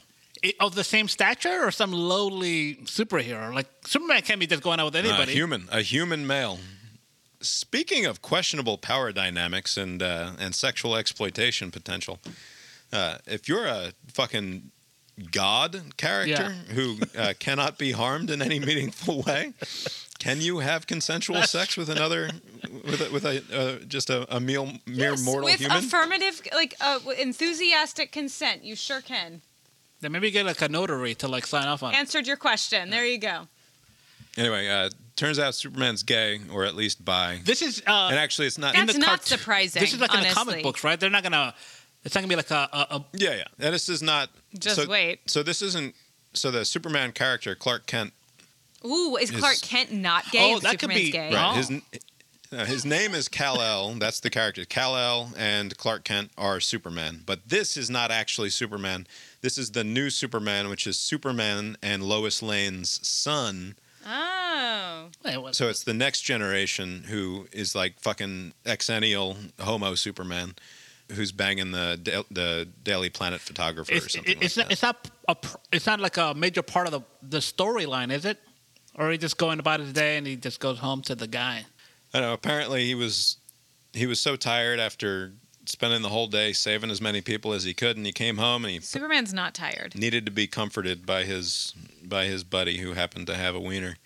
Oh, good for and they made a whole comic book out of it. Yeah, it's it's fine. It's good. I only bring that up so that I could Also, uh, play my little mashup there. I will say Superman is just regular gay. He's not super gay. He's just a regular. Right? He's not doing anything extra, right? Like what? I don't know. I'm I haven't read this uh, comic book yet, but he's not super gay. All I know for sure is that I would I would ask Superman to pull out. That's, that's, I do not I do not want to Stop experience. Stop being gross. Stop now. You've been listening to Cast Iron Brains, a podcast with Bob and Abe. Find the show on Facebook or Twitter. Also, email the show, brainironpodcast at gmail.com. Opening and closing themes of the show were composed by Mark Gillig, tetramermusic.com, T E T R A M E R music.com. Abe, what have you been watching? I um, I went to go see the uh, latest uh, Bond movie, uh, No Time to Die, and uh, yeah, how was it? it was not bad. I, I uh, once again, I think the last couple movies, I go in without watching the other parts. Like uh, I went to go see the Many Saints of Newark, and I didn't see most of The Sopranos. And then now I didn't see the last few installments of the Daniel Craig James Bond. So it took a little while to catch up. It's like, oh, that's what happened here and there. But the movie was pretty good. It ran a little long, but it was a Yeah, so they they like serialized this Bond, right? Like all of the all of the Daniel Craig movies like yeah, they, connect yeah, they in connect, a way that yeah. all of the and they were doing the flash- previous Bond movies did not. Yeah, they were doing flashbacks to the very first one that he was on in. So like the, the it's all kind of connected. And speaking of the, the the gay angle with the Superman, you know, there's been this talk about how trying to get like uh, James Bond to be black or to be a woman or to be this and that. Maybe they could just keep it to you know. I'm super bummed they didn't go with Idris Elba. Yeah, but maybe if black while is too big of a leap, they could just make him gay, right? I mean, that seems to be just like Superman. But in the in the movie, they gave I guess the call sign the 007 to a another character because he, I guess he was retired. Again, I didn't see the previous movies, um, and it was like a black woman, and he got it back Right. at the end or whatever. But so maybe they're just kind of toying around with some ideas, but.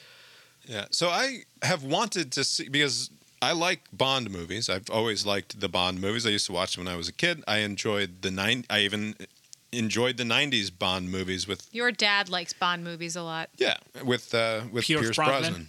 Yeah, I thought those were pretty good. Although the last one was, I don't even know if I saw the the one with Halle Berry in the in the Ice Palace. Okay. Uh, but Sounds like you might have seen it. I no, I just know that scene because it's just a, there's a ridiculous scene where he his car becomes invisible and he drives it around this bizarre ice palace and saves her from driving, but from drowning. But I don't think that I've seen that whole movie. I haven't seen any of the Daniel Craig Bonds except like a couple of. We saw one of them. Casino I don't Royale. think we did. We, yeah, I saw pieces of that one like on television, on cable or whatever, but I don't think that I've ever Okay. sat down and watched it all the way through.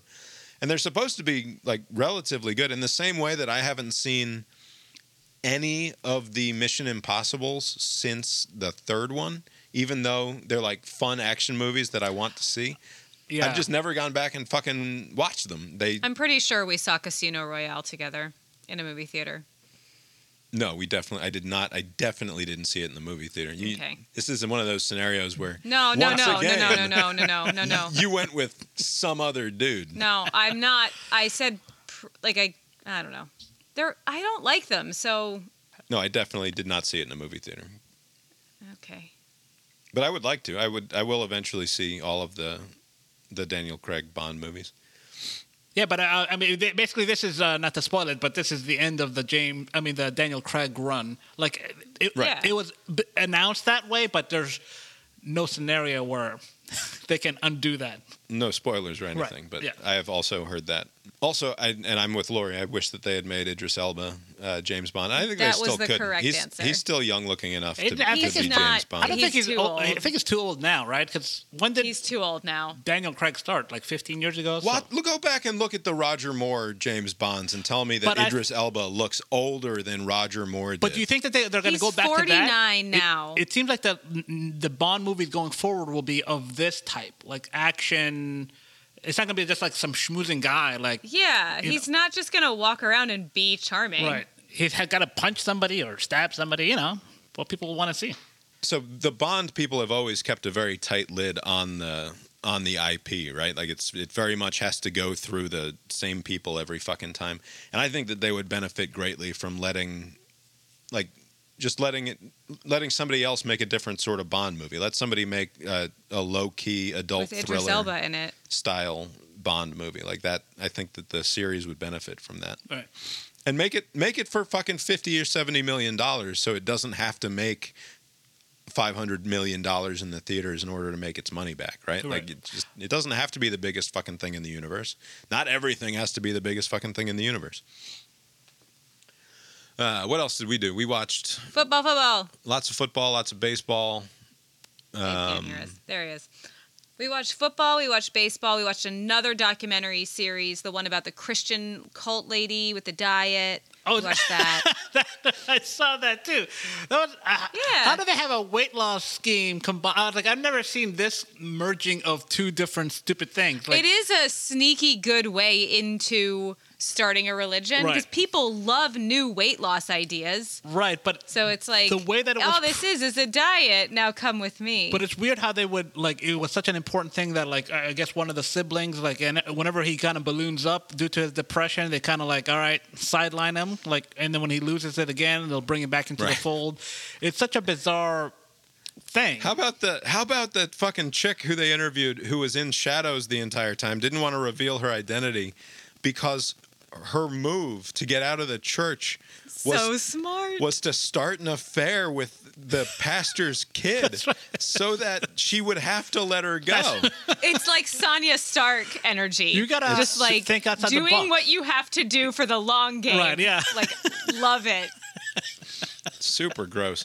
Uh, and yeah, that was uh, in the way that I enjoy ingesting horrible people being horrible for all of the wrong reasons. I enjoyed watching that documentary, right? Like it's And- it's a grifter, it's a scumbag using the trappings of religion in order to enrich herself both culturally and financially, right? To to to acquire power. And it's it involves the justification of beating children. Yeah, as a- there as the, a the, the of, kid like- that died. Yeah, like the those parents from like Georgia, Atlanta, right? They were, they were like, oh, just beat this kid or like imprison him to, to so that Right. Y- yet another sterling example of the only black people in the film showing up and be. Oh yeah, you're from Atlanta. Yeah.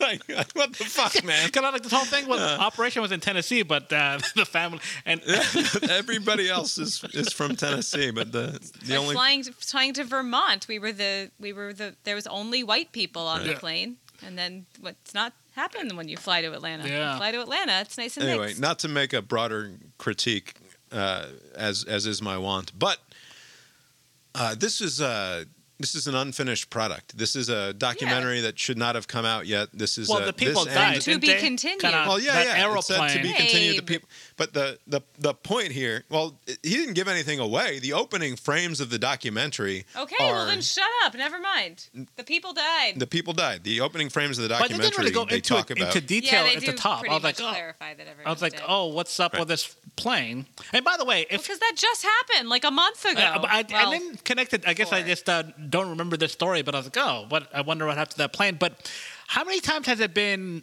I know this is uh, selection bias, but like the husband, boyfriend who's like an amateur pilot, like th- no, leave it to the professionals. Like there's too much of this. Right. Like didn't JFK Not Jr. what die this way too? do. Like oh, I'll take my wife and her sister, and then yeah.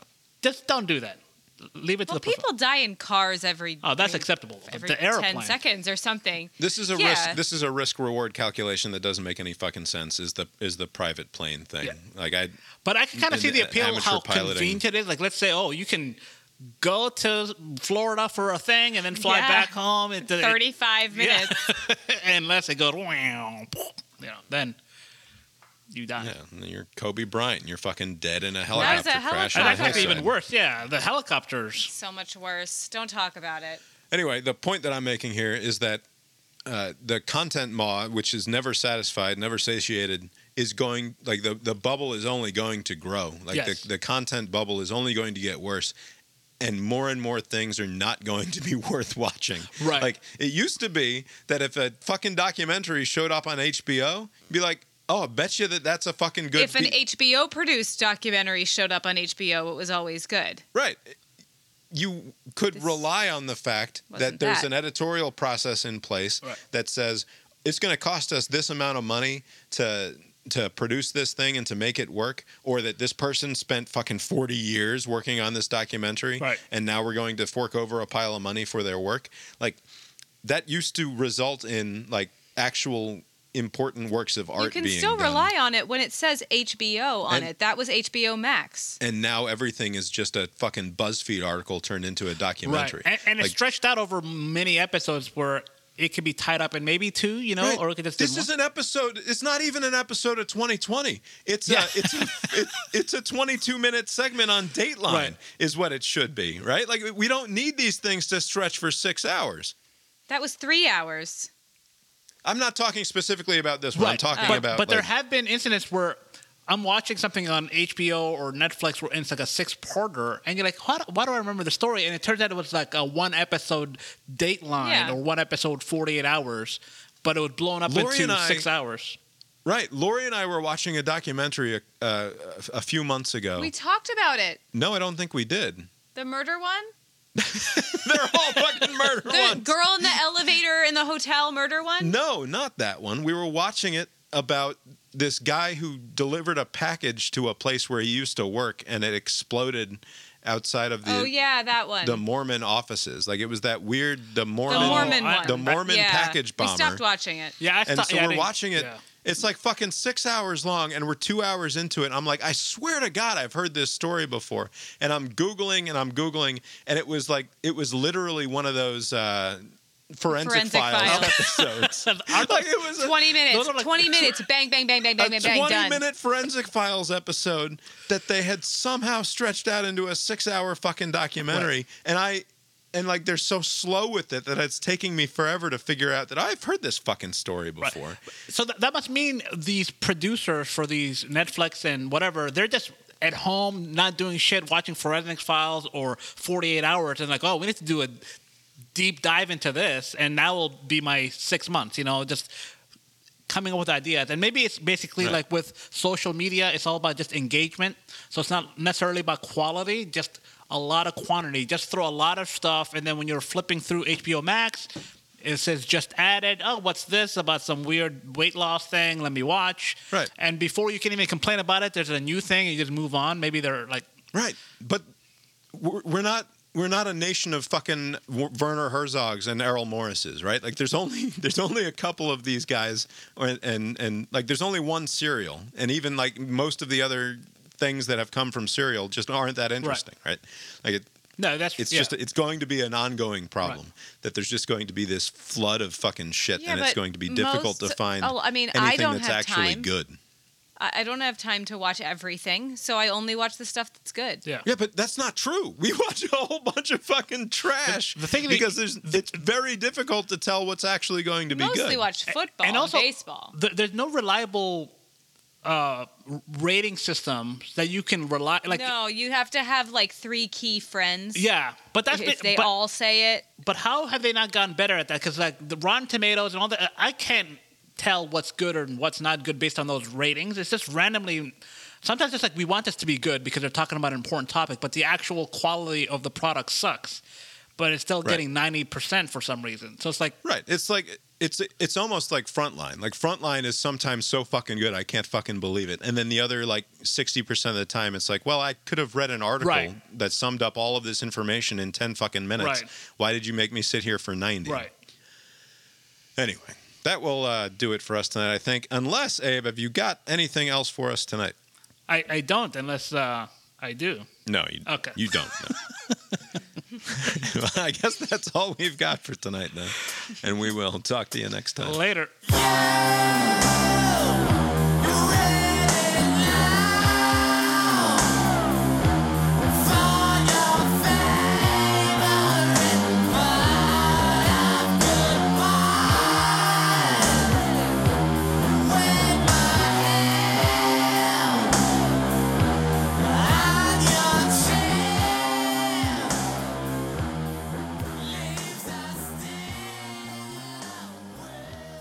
Child crying?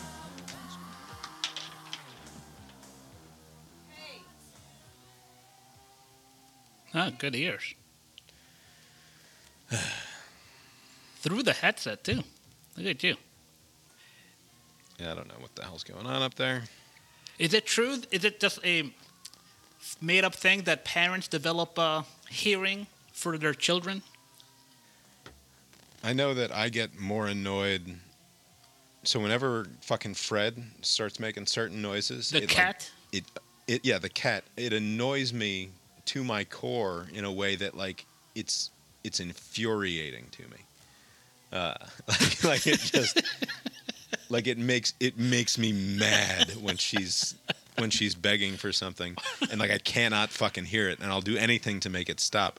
Per- Uh, I don't have that problem with the kids. With the kids, I can I just like switch it off and I just fucking ignore it.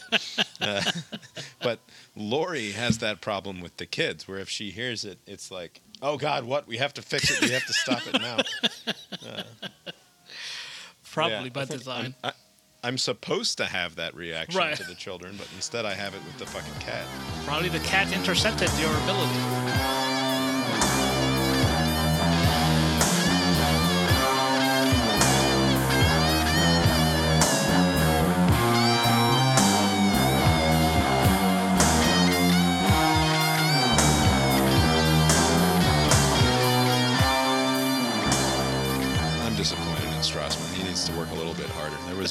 Lot of opportunities there to get off a good one. That's a beautiful report, by the way. I'll put the link in the show notes. Right, but it seems like going there when it's just everybody's on top of each other kind of undercuts the whole point of going to one of these places. And Yeah, it looks like fucking Disney World. Yeah.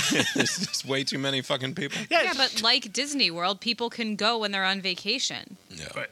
That that number blows me away, by the way. It doesn't seem possible. 330 million people visited national parks in This year, a lot of uh, more people than usual. lot that was 2019. Oh. 330 million people visited national parks in 2019. how many times are they counting Tyler on that? I was going to say, uh, Tyler. Right, it counts for. I think it's like show, a. I think it's like a YouTube view. I think if you go multiple times, that counts every time. Okay. So they're counting him as many times as he went. Yeah, Tyler might be like 35,000 of those vi- visits, so I don't know if that counts. Now you're worried